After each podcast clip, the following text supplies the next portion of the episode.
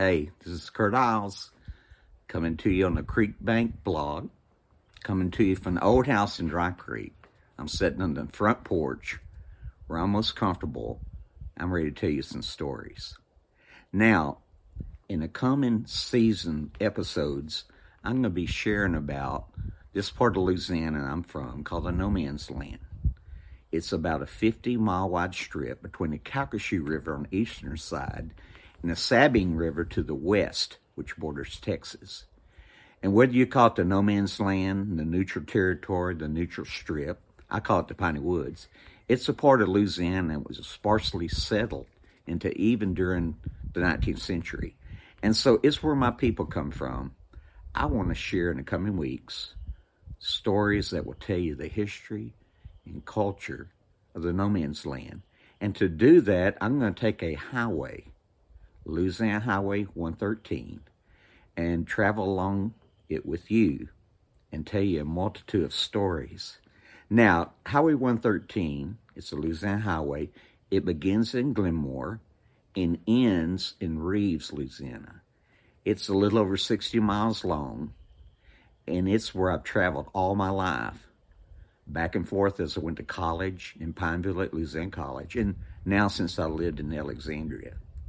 Now, for about 30 years, as I've traveled 113, for the last 30 years, I've noticed this large loblolly pine that's sitting out there in the open field. When I first started watching it, it was open. It was pasture land, and nothing was growing in the field. They kept cattle on it, bush hogged it probably a couple of times a year. And then at some point, I noticed they let the land go fallow which means they weren't farming it, they weren't cultivating it, they just left it alone. And when land is left alone like that, trees are going to come up. And what happened around this large longleaf pine, excuse me, loblolly pine, around it, these small pines started coming up. We call those volunteer pines. Volunteer pines are ones that just come up on their own. They aren't planted in rows like our pine plantations. Well, anyway, I noticed these volunteer pines coming up real thick around that tall loblolly pine. As the years went on, I noticed the trees were taller and taller until last year I noticed that the young trees are just about to catch up and pass the tall loblolly pine. Now, I want to talk to you about what I think that loblolly pine is. It's what the old timers would call a seed tree. It goes back to the time when the no man's land was thick with virgin timber, with longleaf pine, and this longleaf pine band stretched from southern Virginia to East Texas. And our part of the piney woods, the no man's land, was just thick with longleaf timber. What happened about 1890 is timber com- timber companies started coming in and they bought up the land, built temporary sawmills, actually sawmill towns, and they cut everything. And once they finished cutting, they moved on. And what they left behind, as one old timer told me, son, all they left behind was stumps.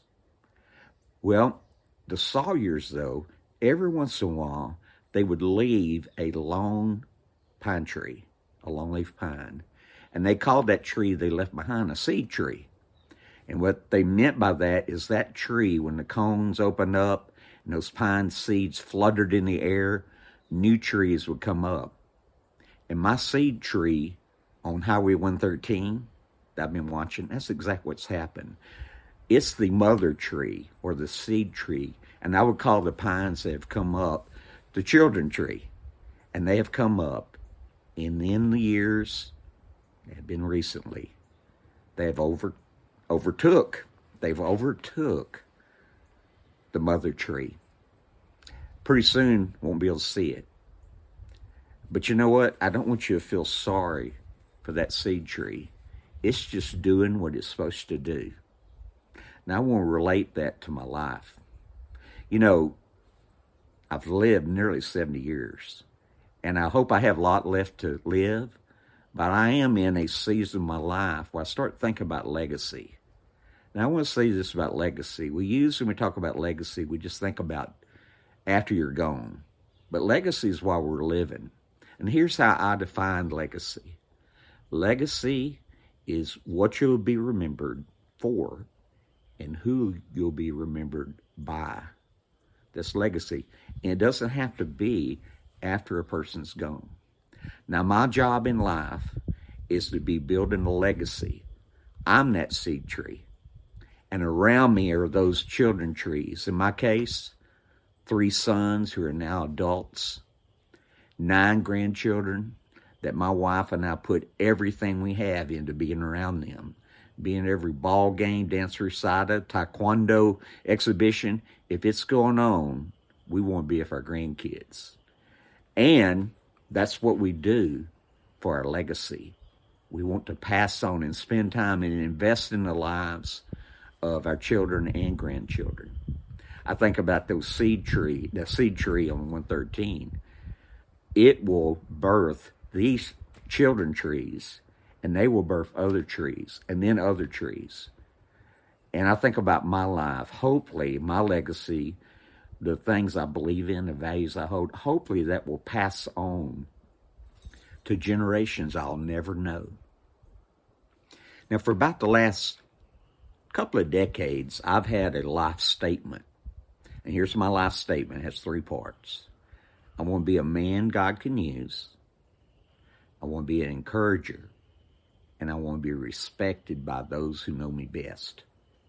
Now, being a man God can use, I could do a whole episode on that I may, but I just want to be the kind of man that God is able to use. And then I want to be an encourager. I think it's a gift God has given me is to be an encourager to people. And I hope these videos and blogs and podcasts are encouraging you. And then thirdly, and most importantly, I want to be the kind of person, the kind of man that those who know me best respect.